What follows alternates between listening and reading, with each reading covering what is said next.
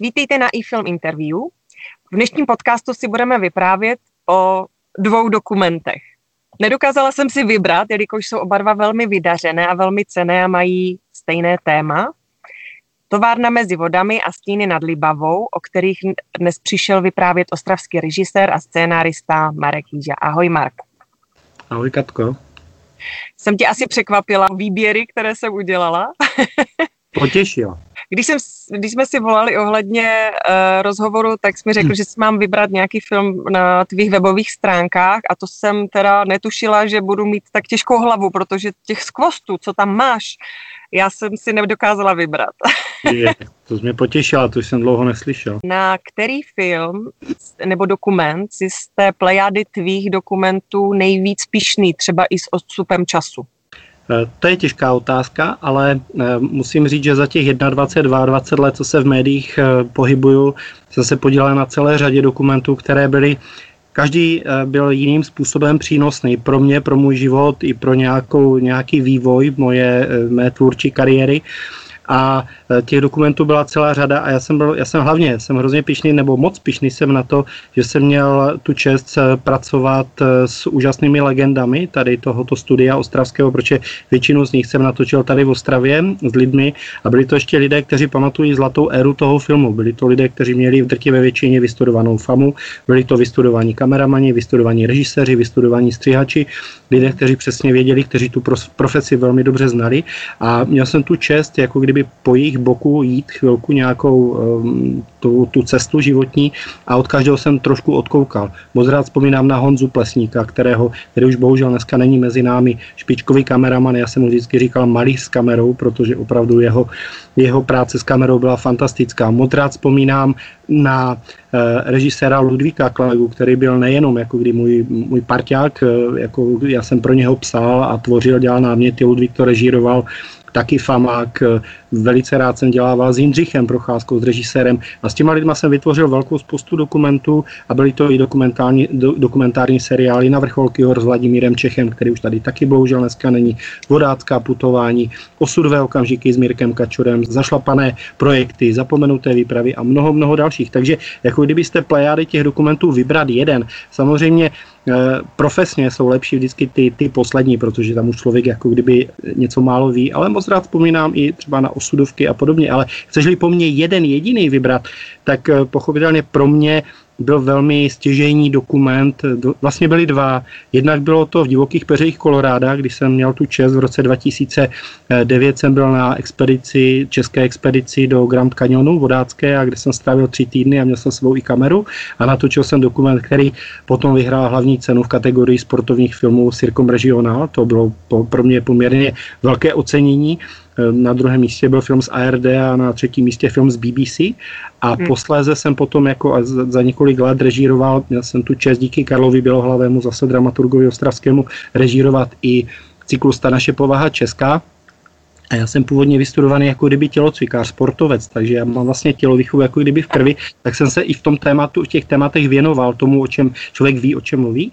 A natočil jsem film eh, Združme tělocvik a byl jsem jako, takový jako pejorativně, zrožme ten tělocvik, protože se podívej kolem sebe na ty děti. A to jsem vůbec netušil, jak aktuální ten dokument bude ještě dneska po těch šesti letech, co jsem za něho dostal vlastně cenu italských olympioniků. Jako, mm, to mě velmi překvapilo a je to v podstatě jediný film, film v ostravské televizi, který tu cenu italských olympioniků v Miláně dostal. Takže, takže jsem byl za to docela pišný a, a byl jsem za to rád spíše než pišný. Pícha je škaredé slovo. Byl jsem za to rád, potěšilo mě to, No a teď v té poslední době se věnuju tématům, o kterých, o kterých uh, si asi dneska budeme hlavně vyprávět. Že? Ty jsi to vzal teda letem světem, takže pochopila jsem, že bys teda jmenoval asi oceněný uh, film, kdy jste natáčeli sjízdění řeky Colorado v Grand Canyonu. Seš tělocvikář, to si říkal. A tak uh, seš ten režisér, tělocvikář, který stojí s kamerou na břehu, nebo se pouští s nima na tom raftu do té divoké řeky? No dneska už bych stál jenom na tom břehu, protože já jsem jezdil 25 let divokou vodu, ale tenkrát pochopitelně tam není na výběr, tam do toho kanionu vpluješ a po třech týdnech tě ten kanion vyplivne. Není jako jak se dostat z toho kanionu ven, takže jsem pochopitelně seděl v lodi, jsem dlouhá léta jezdil divokou vodu, takže to pro mě nebyl problém, ale byl to problém to, že eh, pochopitelně všechny ty technické věci kolem, máš sebou kameru, všude je všude přítomný písek, všude přítomná voda, takže to musí zajistit tak, aby to bylo všechno v pořádku. Vždycky to bylo tak, že jsme sjeli nějaký těžký úsek nebo jsme zastavili na tou peřeji, eh, my jsme si ho prohlídli, já jsem to všechno natočil no a pak jsme jako poslední raft jsem všechno zabalil dobře, sedl jsem do raftu a tu těžký, ten už těžký úsek jsem sjel a a co se podařilo zaznamenat? To se podařilo zaznamenat, eh, kamera nedošla k újmě a všechno jsem zvládl. Eh, v podstatě jsem ten film točil úplně sám i sám se ho vlastně potom postprodukčně zpracovával, akorát teda se střihem mi tenkrát pomáhal hodně Tomáš Kusín, takový můj velký eh, přítel a kamarád. Tak to muselo být náročné, ale asi krásné vzpomínky. Nádherné tři týdny života. Dlouhá léta si působil teda v české televizi, než se rozhodl jít na volnou nohu. Co tě k tomu přimělo odejít z české a začít se sám živit to filmařinou?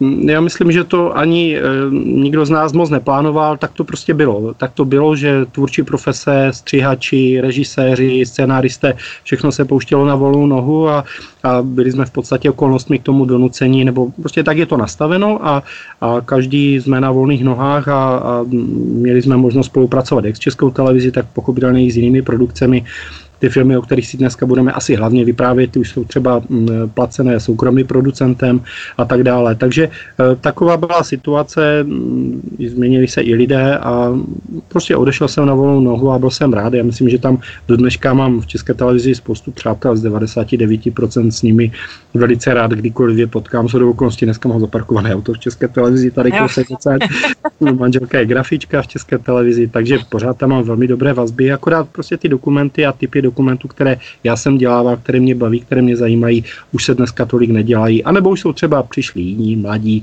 eh, nebo od jinut přišli. Je, je velká konkurence na tomhle poli, nemá cenu si nic jako kdyby nalhávat z toho pohledu. Eh, I ti producenti mají, mají svoje koně, mm.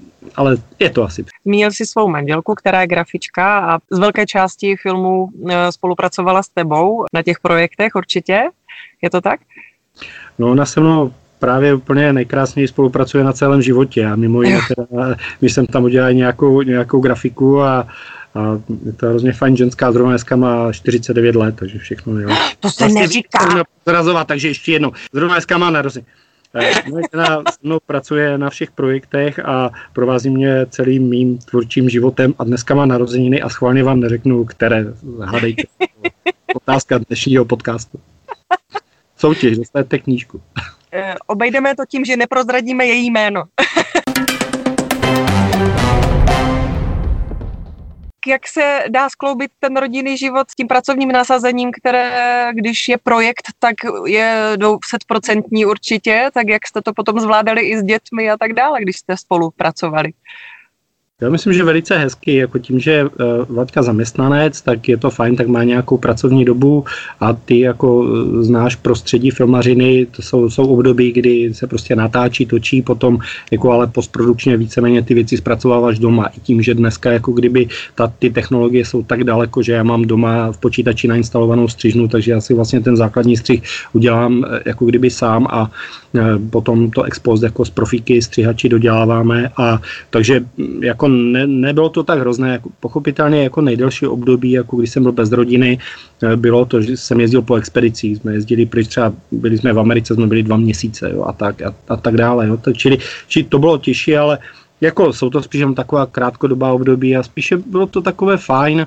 Eh, v tu dobu, nevím, já jsem měl asi to štěstí, že jsem narazil na parťáka, kterému to až tolik jako kdyby nevadilo. Vždycky jsme si uměli ty věci potom vykompenzovat rodina a prostě děti vždycky byly alfa omega pro nás. Teď ví, že jezdíme obden kolem vašeho domu na kole s dětma celou rodinou, takže, takže my vždycky, no, teď, teď jsme podlehli tomu modnímu trendu a chodíme se potápět do ledové vody a tak dál. No. Čekám, že z tebe vyleze nějaký dokument o, o otužování.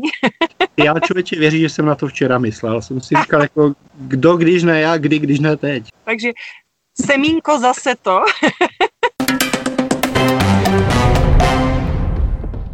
Jak moc tě zasáhla ta roční, víc než roční pauza epidemiologická naše tady v rámci tvého oboru? Tak já myslím, že to zasáhlo úplně všechny a velmi silně a nejenom v našem oboru, zasáhlo to v podstatě celou republiku a celý svět když to tak vezmeš.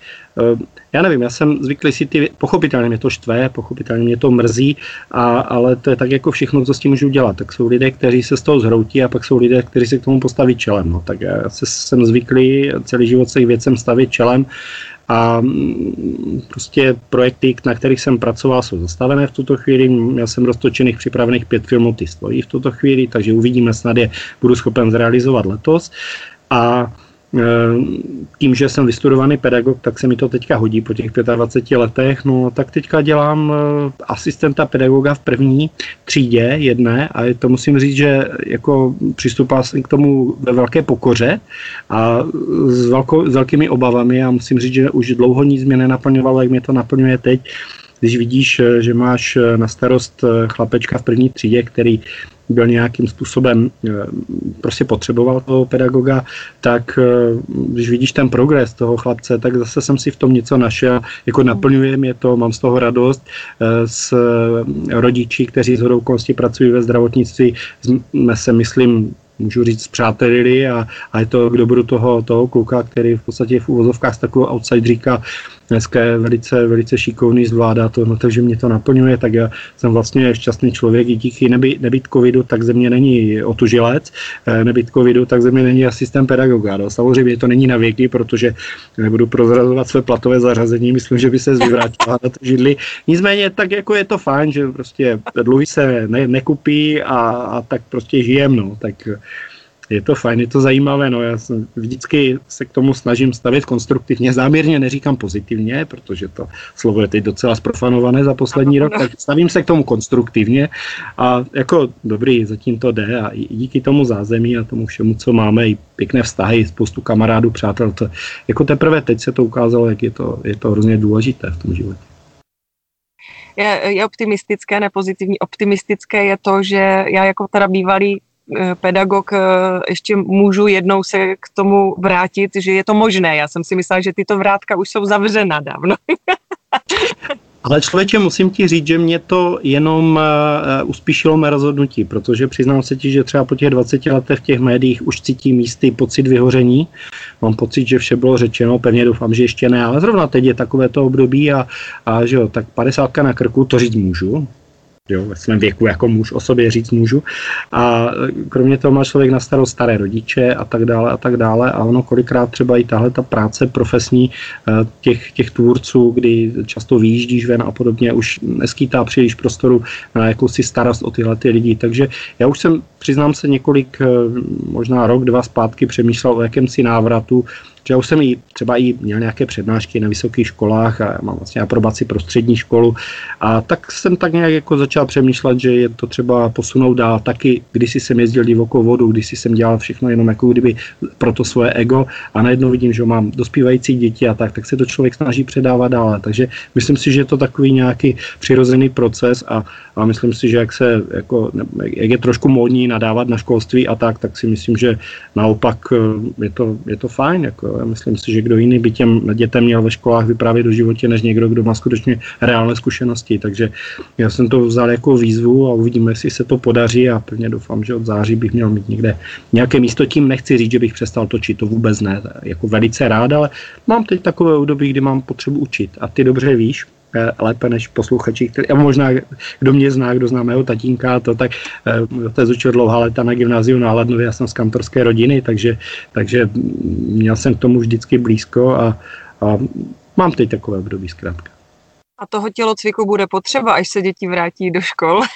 to si myslím. To si myslím, moje děti nemají na výběr. Ty eh, prostě opravdu eh, musí být, každý, každý druhý den musí být venku. Že ty děcka jsou od malička vedené k tomu sportu, takže kromě toho, že se s náma potápejí v ledové vodě, už už se malem vyvrátila, když jsem ti poslal fotku desetileté dceři, která plave uprostřed ledových ker, ale jako musím říct, že to ze břehu vypadá hůř, než to ve skutečnosti je, protože si uvědomí, že venku je minus 13 a ta voda má 2 stupně nad nulou, takže vlastně se jdeš zahřát do té vody. Jo. Takže, takže úplně v pohodě, ale máš pravdu, bude, bude to nutnost, protože to, ten atentát, který byl spáchaný na, na, na dětech a střední generaci, je úplně zoufalý a upřímně řečeno, to je jediná věc, která mě velmi jako trápí intenzivně a, a asi to, je to samozřejmě těžká doba, ale tohle těm potentátům současným nikdy neodpustím. To, jak odstřelili děti a mladou generaci, to jim nikdy neodpustím. Protože to je úplně, to je zhýralost. Rozumím všemu samozřejmě. Měli ochránit ty zranitelné, ale tohle se nemůže přece udělat tak, že, že odstřelí mladou generaci. A ta je doslova do písmene odstřelena. Z mého pohledu.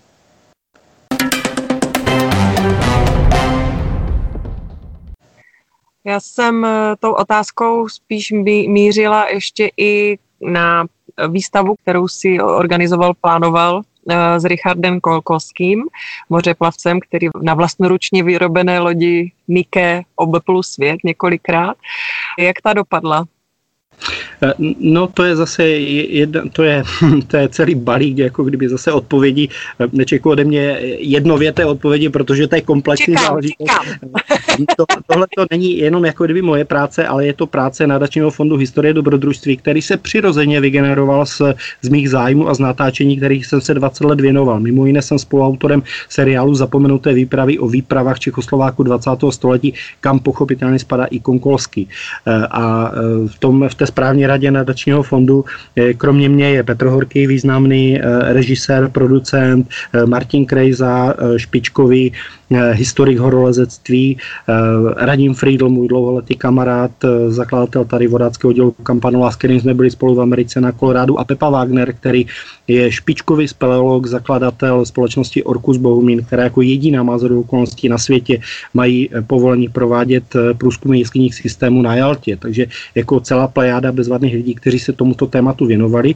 A ten nadační fond existoval tři roky, udělali jsme spoustu zajímavých přednášek tady nedaleko v Ostravě v uh, kině Vesmír byly vyprodány, měli jsme tam 500 lidí, což teda byla úplná pecka od dob i ty mimozemšťana, ten Vesmír nebyl vyprodaný a na všechny naše akce vyprodaný byl, což bylo fajn. A jedna z akcí byla vlastně i akce, kterou jsme nazvali Nike se vrací domů a ve spolupráci s panem Konkolským jsme to teda připravili. S velkou slávou připravili jsme to opravdu dva roky, pečlivě, samozřejmě byl k tomu přizvaný i Radim Václavík, zdejší ostravský architekt, aby vytvořil celou, celou interaktivní expozici, protože zase podmínka dolní oblasti Vítkovic byla, aby to bylo interaktivní pro děti. Takže těch věcí, to bychom si, to, to je tak na samostatný pořad, to bychom si mohli povídat. No a dopadlo to tak, že jsme s vypětím všech sil vybudovali expozici a druhý den jsme ji zavřeli, že? Dělali jsme to hlavně pro děti, aby tam mohli jít školní výlety, aby se mohli přesvědčit, kdo to byl Konkolský, co postavil, co vlastně ti Čechoslováci všechno dokázali. Jo. Já myslím, že kolikrát my si sypeme popel na hlavu, ale i tenhle ten malinkatý nárudek někdy, někde ztracený uprostřed Evropy vygeneroval obrovské množství úžasných lidí. A to byl tak jeden z důvodů, proč vlastně funguje, bo je lehce pozastavený celý nadační fond historie dobrodružství, který se těmhle legendám věnuje. No, takže ta odpověď je taková, že to skončilo tak, jak to skončilo. Dokonce jsme dostali z Národního technického muzea, kde je majitel, který je majitel Nike, slavné Konkolského, jsme dostali nabídku to prodloužit, no a přišla druhá vlna žena podzim, takže hoď se zbalila, odvezla se zpátky a je odvezená zpátky no. v Národním technickém muzeu a které už velmi pravděpodobně nikdy nevypluje. Tak, já bych ráda přistoupila teda k těm dokumentům, o kterých... Já myslím, to... že už jsme končit a ty teprve začínáš. No tak Já začínám jenom tak lehce, protože bych chtěla diváky nalákat právě na tyhle ty dva dokumenty. Jeden se jmenuje Tvárna mezi vodami a druhý je Stíny nad Libavou. Oba dva se věnují jako kdyby mm, otázce česko-německých vztahů eh, v rámci těchto těch eh, regionů eh, úzce souvisejících.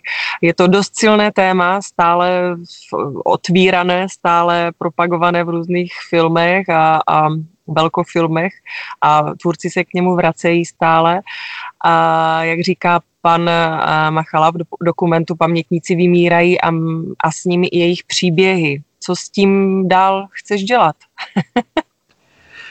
tak hlavně musím říct, že je to um, je to jako zvláštní. Já jsem se naučil v životě jako přijímat ty věci tak, jak, přijím, jak přicházejí do života a právě i díky před chvílí zmíněnému uh, Tomáši Kusínovi, který byl můj dlouholetý, kam, no je do dneška je kamarád pochopitelně, ale točili jsme spolu hodně, stříhali jsme spolu, Tomáš už je v penzi, už se jako kdyby nevěnujete filmařině, ale začal být aktivní ve spolku Lubávia, který je to okrašlovací spolek, který má na starost zbylé památky ve vojenském prostoru, výcvikovém prostoru Libava, kde, který kdysi byl kvetoucí oblastí a existovalo tam 26 obcí různých velikostí od vesnic po města střední velikosti které pochopitelně měly tu smůlu, že byly z 99%, z 95% osídlené německým obyvatelstvem, které tady po sedm staletí žilo. V jakési zhodě eh, s Čechy i s jinými národnostmi. No a po roce 45, eh, jak se říká, dějiny píšou vítězové, tak vlastně byli odsunutí, byli pryč a najednou tady zbylo obrovský prostor, který si eh, pod eh, svoji jurisdikci zabrala armáda, protože že bylo těsně po válce, bylo třeba cvičit, takže nějaké cvičiště museli mít, no a posloužilo jim k tomu, že se těch, těch 26 obcí padlo a bylo srovnáno se zemí a už jsou tam samozřejmě po nich i nějaké památky a tak dál a tak dál, to ani nechci o tom mluvit, no a, ale e, zajímalo mě spíše to, e, jak si lidé tam žili. Já jsem vlastně, e, mě vždycky zajímá tyhle ty věci. Já jsem byl i autor seriálu, který se jmenoval o, o přehradách je, Zatopené osudy. Zatopené mhm. osudy se to jmenovalo, byl to seriál České televize a, a mapoval to, co bylo, než byly přehradní nádrže, než byly, než byly přehrady ten, ta údolí, ve kterých jsou dneska přehradní nádrže, tak byla osídlena po staletí. Byly tam obce, byly tam eh, nejrůznější vesnice, byly tam nejrůznější zajímavá místa, která jsou jednou proždy pod hladinou vody zavřena a stejně tak mě z tohoto pohledu mě zajímalo, zajímalo, zajímaly tyhle ty oblasti. Já vůbec, vůbec je nechci a vůbec je nehodnotím, to já si na to dávám velký pozor z nějakého politického hlediska. To mě nezajímá, protože politikové byli, jsou a budou a vždycky budou přicházet a vždycky budou odcházet. A vždycky do toho vnesou to svoje a e, jenom nemnoho z nich do toho vnese jenom to dobré. Že? O tom si zase nebudeme vyprávět, takže mě spíše to zajímá z toho jiného hlediska, mě to zajímá. Ti lidé tady 700 let žili, my jsme žili vedle sebe, oni žili vedle nás, my vedle nich, e, čím obohatili oni nás, čím jsme se obohatili my od nich zase. Jo, mě zajímá jejich kultura, mě zajímá to, co ti lidé jedli, to, v čem ti lidé chodili oblékání, e, jaké měli tance, Eh, jak, eh, jak prostě tvořili. Mezi nimi byla, byla spousta úžasných lidí. Třeba my tady vedle Ostravy kousek je celý obrovský kraj, kde žilo nejvíce Němců na území Československa, takzvaný Kulenchen, dneska Kravařsko. Eh, v, v, narodili se v něm významné osobnosti, které my Češi máme takové trošku tendenci si je přivlastňovat a přitom to byli Němci jak poleno. Například Johann Gregor Mendel, že jo? Ano, ano. Nebo, nebo zakladatel psychoanalýzy Sigmund Freud, to byli asi takový Češi jako my dva Ukrajinci, že jo. Takže, takže to byli prostě Němci, jo. Ukrajinské geny mám. No, možná tam nějaké je, takže jako z tohoto pohledu mě to zajímá, protože si myslím, že opravdu, a i když to dneska vidím, třeba i tu společenskou, společenskou politickou situaci, tak fakt si myslím, že tahle zemi chybí Dva miliony těch židů, kteří odešli, no prostě tak, jak odešli díky těm různým historickým souvislostem, tak nám bohužel chybí i ti Němci, protože, protože ti lidé tady žili po staletí, ti lidé věděli, jak pracovat s tou eh, půdou, jak eh, pracovat s tou krajinou a tak dále a tak dále, takže z hodou okolností mě k tomu váže i jedna osobní vzpomínka, protože můj staříček eh, je eh, z vesnice, která se jmenuje Špičky a Špičky byla první česká vesnice vedle Kunčic, eh, které byly poslední německá vesnice. A staříček byl voják rakousko-uherské armády a byl v bitvě na Somě v zákopu, dva roky ležel vedle sebe, leželi, nebo jak dlouho ta bitva trvala, nebo celá tam ta oblast, ležel s nějakým Hanzem, který byl z vedlejší vesnice a byl to Němec. A byli z nich nejlepší přátelé, pochopitelně přežili první světovou válku, spolu se vrátili domů, pomáhali si na poli, kamarádili, chodili spolu ve špičkách kostel Šimona a Judy, to byl farní kostel, Jedno dopoledne v neděli byla česká mše, odpoledne byla německá a po týdnu se to prohodilo až do doby, než přišel Hitler. Že? Ten moment ten Hitler otočil celou Evropu, celé Německo z hůru nohama a najednou i z těchto těch eh, přátel se stali, jako ne že nepřátelé, ale, ale ty vztahy nebyly nejlepší a zejména po té, co se mu narodili dva synové tomu Hanzovi. No a, a byli nepřátelé do momentu, než eh, jeden z nich zařval u Stalingradu a druhý u Tobruku. Že? Tak už to byl zase ten starý dobrý Hans. Takže tím jenom právě chci říct, že i ti politikové s těma lidma dokážou tak zacvičit, že i přátelé, kteří spolu bojovali na život a na smrt v jedných zákopech, xkrát si jistě zachránili životy, vyprávěli si o tom, jak žili a nežili a najednou, najednou prostě přijdou politici, poblázní lidi a, a, a tak to dopadlo, že jo, ale a, a, a jako už se bavíme jenom o politice a nebavíme se o tom, čím se ti dva pánové, jako kdyby, když to třeba vstáhnu jenom na ty dva, čím se obohatili. Nepochybně se obohatili.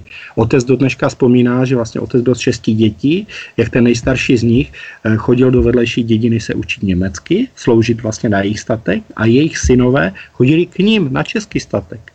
A učili se zase česky. Čili ti lidé spolu normálně kooperovali, byli schopni spolu e, komunikovat až prostě do momentu, než přišli blázni, kteří to všechno obrátili z hůru nohama a, a tak to dopadlo. Takže proto a jsem velice rád, že zrovna mě díky vlastně z hodě okolností jsem se měl možnost dostat k téhle práci a, a velice mě zaujala, ze, ze spousty věcí jsem byl překvapený, protože my jsme jako husákovi děti, my jsme byli vychováváni v době, kdy eh, se o Němcích nemluvilo právě hezky, pokud nebyli zrovna východní, je mezi tím rozdíl východní, západní.